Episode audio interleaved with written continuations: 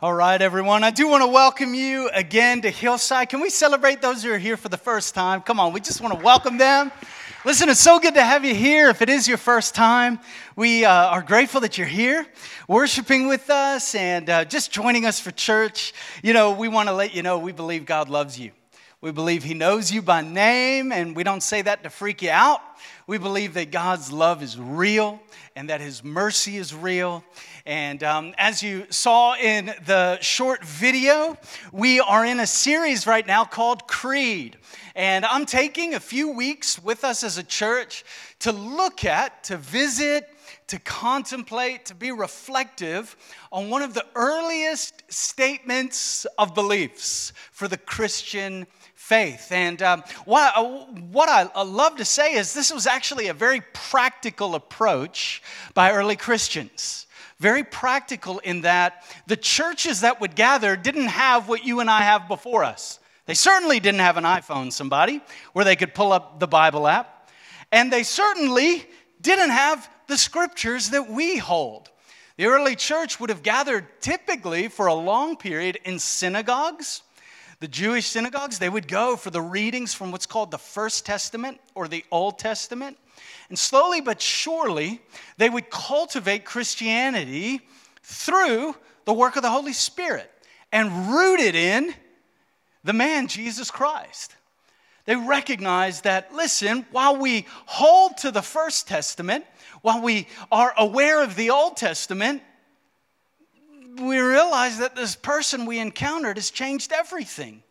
That he's not just another man, but he is the fulfillment of God. He's the, the most essential piece of God's story. And so, well, they didn't have a Bible to read every time they gathered. Um, sometimes, in some of the larger congregations, they may have a letter or two that they received from authors such as Peter or Paul or John. There's some of the letters in your New Testament, they're given titles. And a lot of times, those titles mean two things they were either the people who received the letter or the people who wrote the letter.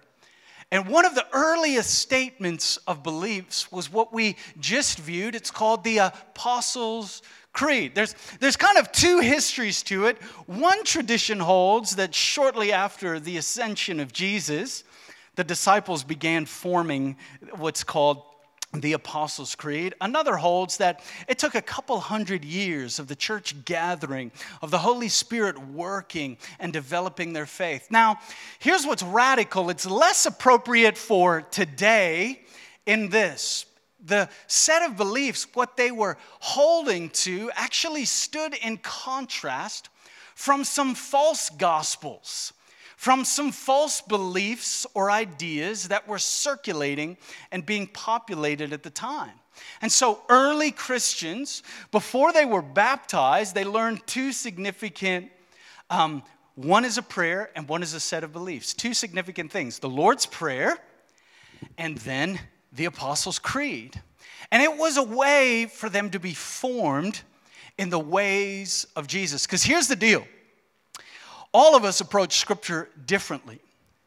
And perhaps the most important question to ask as you approach Scripture is Who do you believe Jesus is?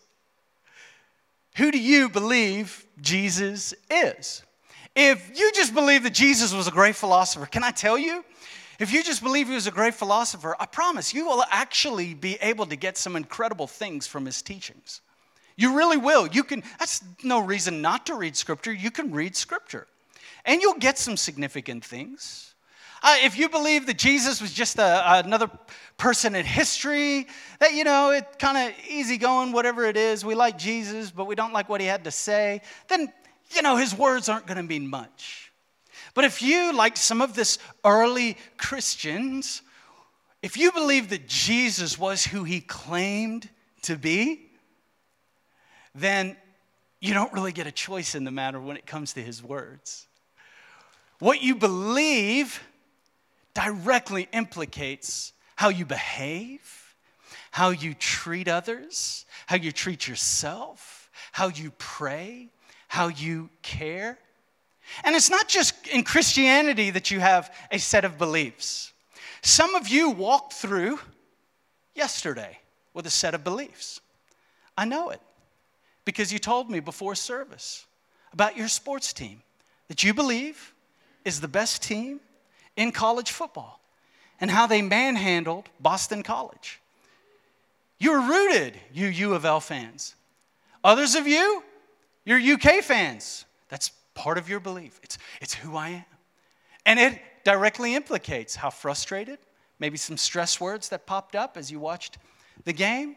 It's a set of beliefs. Now, here's the deal. We believe the Apostles' Creed. This set of beliefs is the beliefs that changes everything.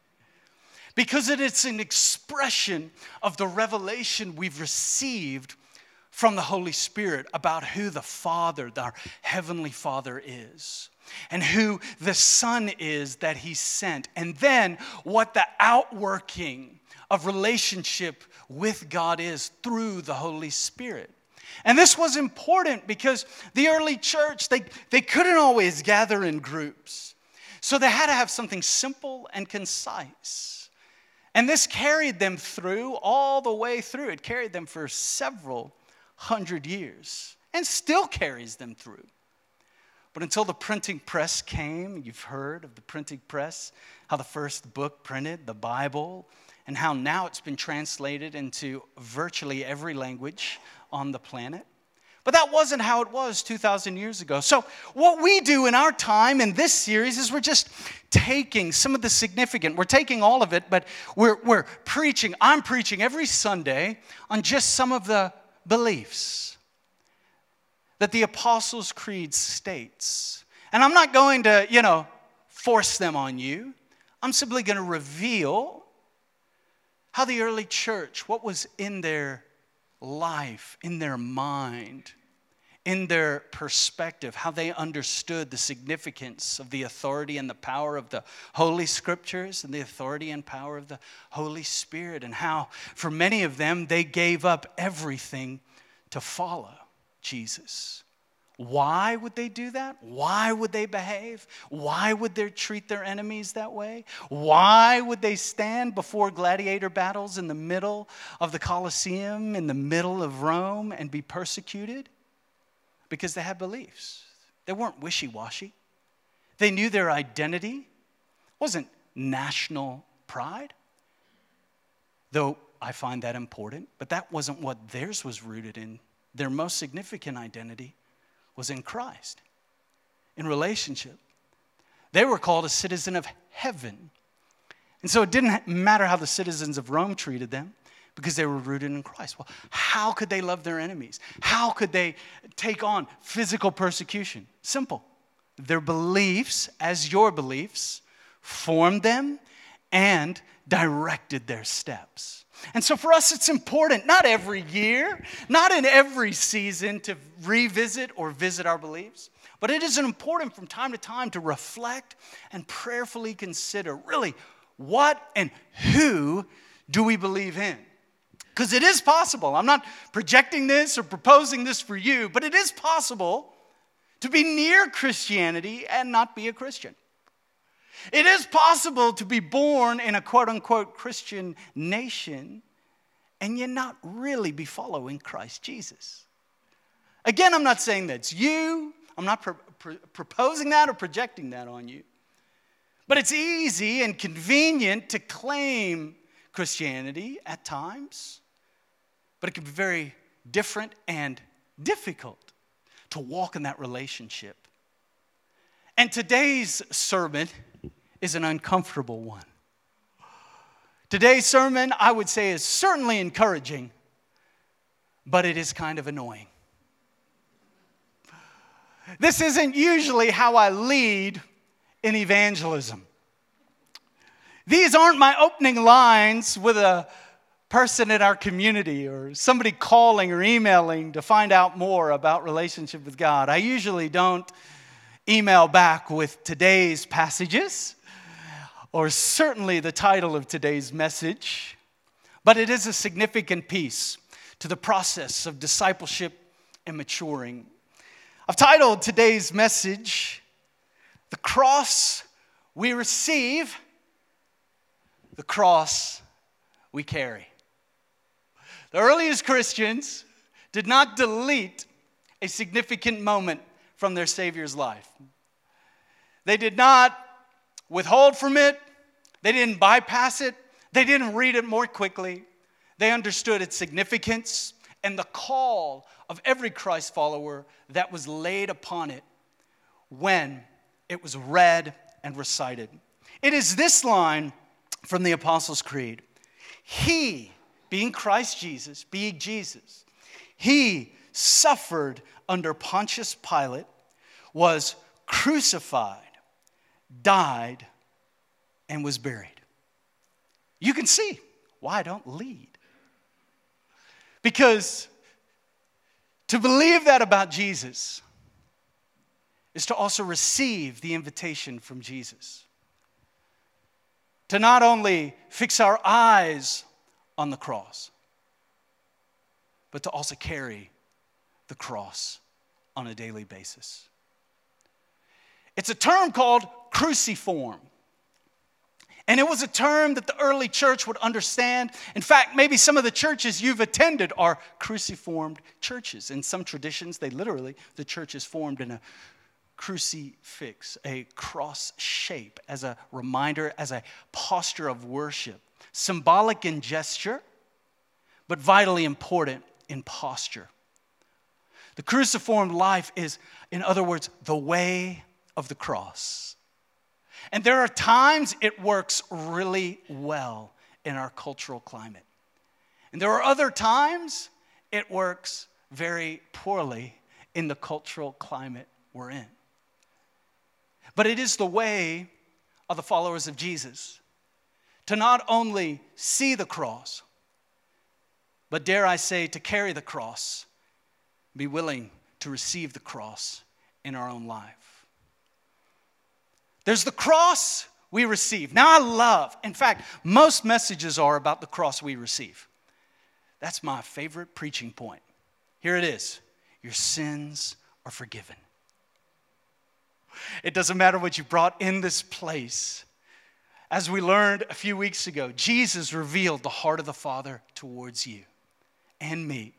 And in one of the most famous known parables, Jesus mentions a father that ran to his beloved son when the last thing we would think that should be given is love, God gave it generously. The prodigal son, are you familiar with that story? Not only the prodigal son, it's also the older brother. The heart of the father in that story is that all sons and all daughters would be home with him, living loved, living whole, living healed. That's the cross we receive. And the early church held tightly to that reality that Pontius Pilate is highlighted as a historical reference. You see this in the First Testament. Isaiah, a portion of the book of Isaiah, I believe it's in chapter 6, it begins, In the year King Uzziah died. What is that? That's a historical reference. Oh, now they have context. That's what this moment was. He suffered under who? Pontius Pilate. That he was crucified, that he died, and that he was buried. Matthew 16, it cuts both ways. It is the reality of the cross, if you will, that we receive. It's what I like to call a good day, everybody. Like, the worship band, on point. The communion elements, they're not expired. All right? The, the potluck dinner after, man, it's all your favorite foods. Everything is moving in the right direction.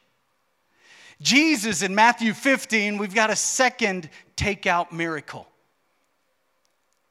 He feeds 4,000 in Matthew 15. I mean, another whopping meal and miracle. It's incredible. I think in one day, 24 hour period, they went from 40,000 likes to 400,000 likes after that miracle. I mean, it's incredible. YouTube views, there's a lot of traction happening. Things are going very, very well. And Jesus, he's getting skeptical of the crowds. Kind of one of the annoying pieces of Jesus is he gets skeptical of the crowds. gets skeptical when everybody's coming in. He's thinking, uh, I don't know about this. Why you here? The food. And so Jesus, he brings some of his closest disciples together and he says, Listen, guys, who do people say the Son of Man is? Now, Son of Man is a direct, it's a Jewish term rooted in the book of Daniel. Only comes up in the book of Daniel. The Son of Man. This is in Matthew who Jesus refers to himself as. And so he said, Hey, what's the poll? What's the word on the street? You know, I'm busy praying by myself. You guys are interacting a lot with the people. Who do they say that the Son of Man is? And um, I say, Well, some say John the Baptist, your cousin. Some believe that, that the Son of Man is John the Baptist. Jesus is thinking, Okay, okay. And then some say Elijah, who Elijah was one of the foremost prophets in the First Testament striking, amazing, incredible words and prophetic language direction. Incredible. Some say Elijah, some say, some say it's Elijah, and others say Jeremiah. Another. Now he, he was a bit of a tearjerker, crybaby. Jeremiah was the weeping prophet, but man, he was significant, profound. Jeremiah and Lamentations. Jesus, some say Jeremiah is the son. Then Jesus does what only Jesus can do, and I hope you wrestle with this question from time to time. Jesus looks at him and says, Who do you say that I am? Like, I get it. I get, I get what you heard. I get what the social media post said about Hillside Church. I, I get what the pastor said on the radio ad. I, I get what your friends said and invited you, and I get all that, and that's powerful. And there's community, and it's incredible. I'm biased, but I love it here. I get all of that, but you have to come to grips with this question Who do you say that I am? And the person who is most renowned for sticking his foot in his mouth, Jesus' closest three, Peter, James, John, Peter steps up and says, You're the Son of the living God. You're the Messiah. We could read it here, but what about you? Who do you say that I am? Simon Peter answered, You are the Messiah, the Son of the living God. Jesus replied, Blessed are you, Simon, son of Jonah, for this was not revealed to you by flesh and blood, but by my Father in heaven. Incredible. We can continue. And I tell you that you, Peter, and on this rock, I will build my church, and the gates of Hades will not overcome it. I will give you the keys of the kingdom of heaven. Whatever you bind on earth will be bound in heaven. Whatever you loose on earth will be loosed in heaven. And I could just feel like Jesus is saying those words, and the worship band, the pads on the keys, they start coming back up. The ushers are getting in place, and they're thinking, it's about to come on, man. He's going somewhere. It's about to get good. It's about to get really, really good wrong. Jesus just talked about a revelation Peter had and how following Jesus, Peter would say, There's nothing like it. You have the words of eternal life, is what Peter would say in a similar confession in John chapter 6.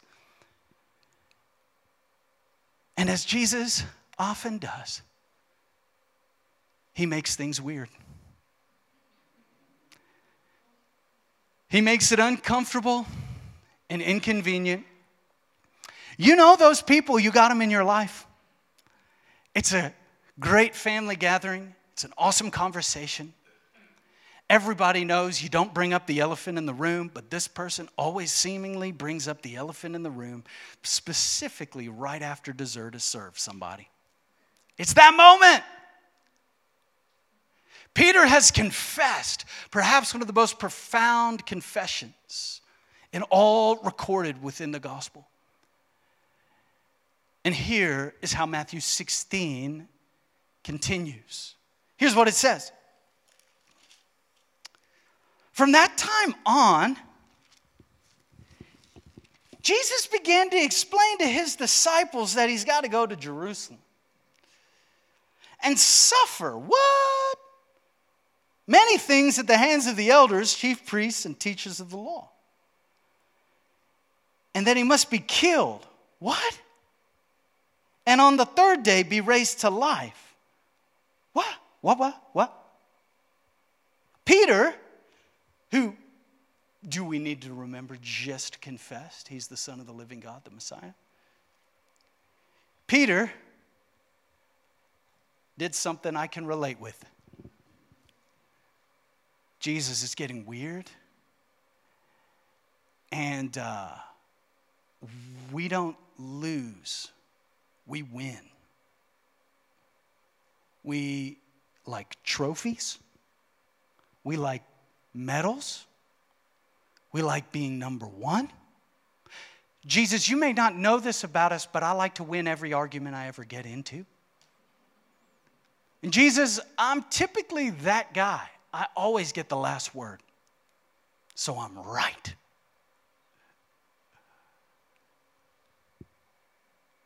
So Jesus hears Peter say these words Never, Lord.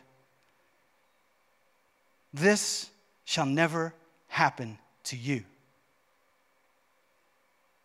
And Jesus turned and said to Peter, as you can imagine, calmly, kindly, with a twinkle in his eye, smile on his face. Get behind me, Satan. You are a stumbling block to me. You do not have in mind the things of God, but the things of men. Then Jesus said, If anyone would come after me, he must deny himself and take up his cross and follow me. For whoever wants to save his life will lose it. But whoever loses his life for me will find it. What good will it be for a man if he gains the whole world yet forfeits his soul? What can a man give in exchange for his soul? I'd rather preach next week than this week, all right? I prefer resurrection than crucifixion, somebody. I much prefer my Savior is alive and resurrected, which I wholeheartedly believe. And Jesus would indeed tell his disciples, Yep, you're going to inherit eternal life. You will rise again. That was all part of the equation. But he did not short circuit nor bypass the cross. And the early church would gather when the wind was not at their back when they were stuck underground for fear of death for their beliefs, they would remember the sacredness of the cross. The cross that they would receive, knowing that as they broke bread and as they took wine or juice together, their mind and their heart, their entire being would go to that place again. It's not by works, but by faith. It's not by my own doing, but by God's great undoing that I'm made alive in Christ. That the blood of Jesus has covered a multitude of sins. How?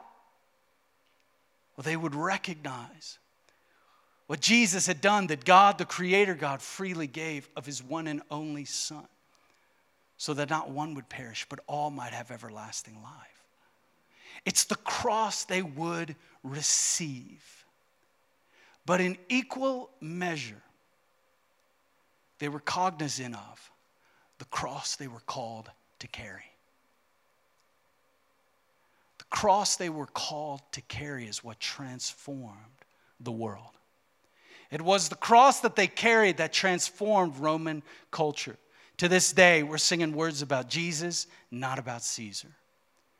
We're reflecting on Jerusalem, not on Rome we're recognizing how Christianity has overtaken that region. And how, in the sum of the last 24 hours, over 3 billion people across the face of this planet have bent their knee, have celebrated the coming of Jesus Christ and his blood that covers a multitude of sins. All because of the cross that was received. But if you can imagine with me, and if you can just let this sink in for a moment, you can't shake Jesus' invitation. He's not invited us to simply be fans or fanatics about his work on the cross. He's invited us to follow him in due measure, to live a cruciformed or a cross bearing life. And it's not on Sundays. In fact, the most important places we're taking our cross this week are outside of those walls. They're into the car. cross bearing, yes, it enters your marriage, somebody. Cross bearing, if you haven't realized, parents, it's all up in parenting. Cross bearing's in the workplace when it's easier to slander, when it's easier to discourage, when it's easier to point out and accuse. Cross carrying stands in faith, stands in hope, stands in love. It's a cross carrying posture that can recite 1 Corinthians 13 which says, Man, you're forgiven. There's no record of wrongs. It's just as I've been forgiven, so I can forgive you. And this is what the early church would rally around. It wasn't just an idea, it was their beliefs that formed them, that transformed them, and gave them the direction of their life. And I'm not here to list out, hey, here are the top 10 ways to carry your cross. 10 years ago, I probably would have preached that message. I know better now. Cross bearing is caring for your parents when they're at the end of the days. Cross bearing is a father taking out his inheritance early and giving it on a son or daughter who doesn't deserve it. Cross carrying is staying consistent when everybody else is jumping ship. Cross carrying is being generous when the culture we're surrounded with invites us to live for ourselves. Cross carrying is removing comfort consistently and allowing ourselves in moments by the Spirit's leading to be inconvenienced and uncomfortable. Cross carrying is the economy of the kingdom of God, is a kingdom of sacrifice. And Jesus is not asking you for the death of self. Nope. He loves you and you are valuable. But he is promoting death to self. The me first life, the I first mentality and perspective. Jesus invites and he says to some of us, some of you have been trying to make life work in your own strength.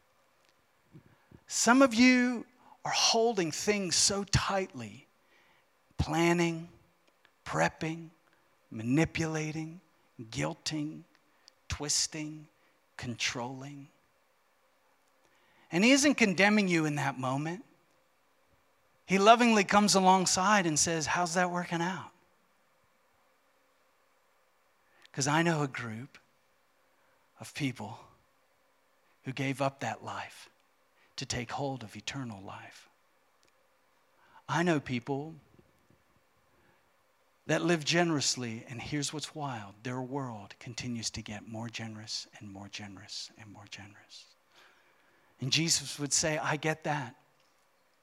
Because they've not neglected or refused or shunned the cross, but they've embraced the cross and have a willingness to walk with it, even when it's uncomfortable and even when it's inconvenient. The Apostle Paul, who is perhaps the disciple, the apostle who, in my estimation, was most greatly transformed by the love of God. The reason I say that is Paul comes up early in the book of Acts, and he's actually found on the wrong side with the wrong mentality, kind of the wrong team, so to speak. He's out persecuting Christians. The first Christian martyr is a man named Stephen. And as Stephen is being stoned, the book of Acts accounts that Stephen's clothes were laid to rest at Paul's feet, and Paul was standing in approval and affirming the death of the first Christian martyr. But God was up to something big. And Paul would get a revelation in the man, Jesus Christ. On a walk, he would get hit by the love of God, transformed. Paul would come across an early, early, early European church in the region of Gaul, G A U L. And he would write a letter called Galatians. And he would unpack the grace and the mercy of God so eloquently and so profoundly. And in Galatians, a remarkable passage comes to us. In the second chapter for us, in verse 20, Paul would pen these words I have been crucified with Christ. It's no longer I who live, but Christ lives in me. And the life I now live in the flesh, I live by faith in the Son of God who loved me and gave himself for me. If you feel at times like your Christianity is a square peg in a round hole, first off, let me tell you, you're not alone. You're not the only person who has ever felt or feels that. But it's a tension point of our flesh and our faith. Our flesh is what Paul would call the old man, the pre cross Paul, and the post cross Paul. And he would go on in the book of Galatians to highlight. He's not giving you 10 steps to carry your cross, 50 steps to carry your cross. He just begins to highlight what a life without the cross is usually going in versus a life with the cross. Here's what he says He says, the acts of the flesh are a life without the cross. Here's what you can expect. Here's what you can expect. He's not, he's not pointing at you. His pace isn't accelerated. His, his, his, his gums are intact. His teeth are kind. He may even be smiling when he says this. But he pragmatically whispers these truths to us. Not condemning, yelling, angry, fits of rage. No, he's just saying, hey, when it's not working, when you've put the cross down, when you've tossed the cross aside, when you're living for yourself, here's what it looks like it's obvious sexual immorality, impurity, debauchery, idolatry, and witchcraft. It's like, Paul, could you get your point across? I will. Hatred, discord, jealousy, fits of rage, selfish ambition, dissensions, factions, and envy. Great. Keep going, Paul. We love it. Drunkenness, orgies, and the like. I warn you, as I did before, that those who live like this, what is it? Will not inherit the kingdom of God. It's just not fitting. It doesn't work. And if you're anything like me, you know that to be true. At the moments you cast your cross aside to get your way, the moments you refuse to lift your cross, or how about some of us can get really good at it? You give your cross to somebody who carries crosses pretty well. Hey, could you take mine? I'll see you next week. And we just kind of live for ourselves, live for our will, our, our, our will, live in our ways. And Jesus says, Man, lose that life so that you may gain my eternal life. And Paul doesn't leave that off the table else. He says this But the fruit of the Spirit, the fruit of cross carrying, the fruit of the way of the cross, the fruit of crucified, died, and buried. The fruit of that is love, joy, peace, forbearance, kindness, goodness, faithfulness, gentleness, and self control. Against such things there is no law. I end, to which we all say, Thank you, Jesus. I end. Matthew 16, 24. If you've been struggling for your faith to work, ask Jesus to help you with this verse. Ask Jesus to help you with every arena surrendered with a cross marking it. Whoever wants to be my disciple must deny themselves, take up their cross, and follow me. For whoever wants to save their life will lose it. But whoever loses their life for me will find it. Let's pray. God, we come before you again. We can call upon you because of the work of your Son, Jesus and the life we have through the Holy Spirit. Lord, we want to live for you. But Father, sometimes we find ourselves in that space Paul found himself. The very thing I know I should do, I don't do. And Lord, your mercy and grace was there for Paul, and we receive it in our life as well. That, Lord, may we not bypass what you did on the cross. May we receive it afresh, the forgiveness of sins that is found only through Jesus Christ. The mercy that is given only by the blood of Jesus, that your word says it covers a multitude of sins.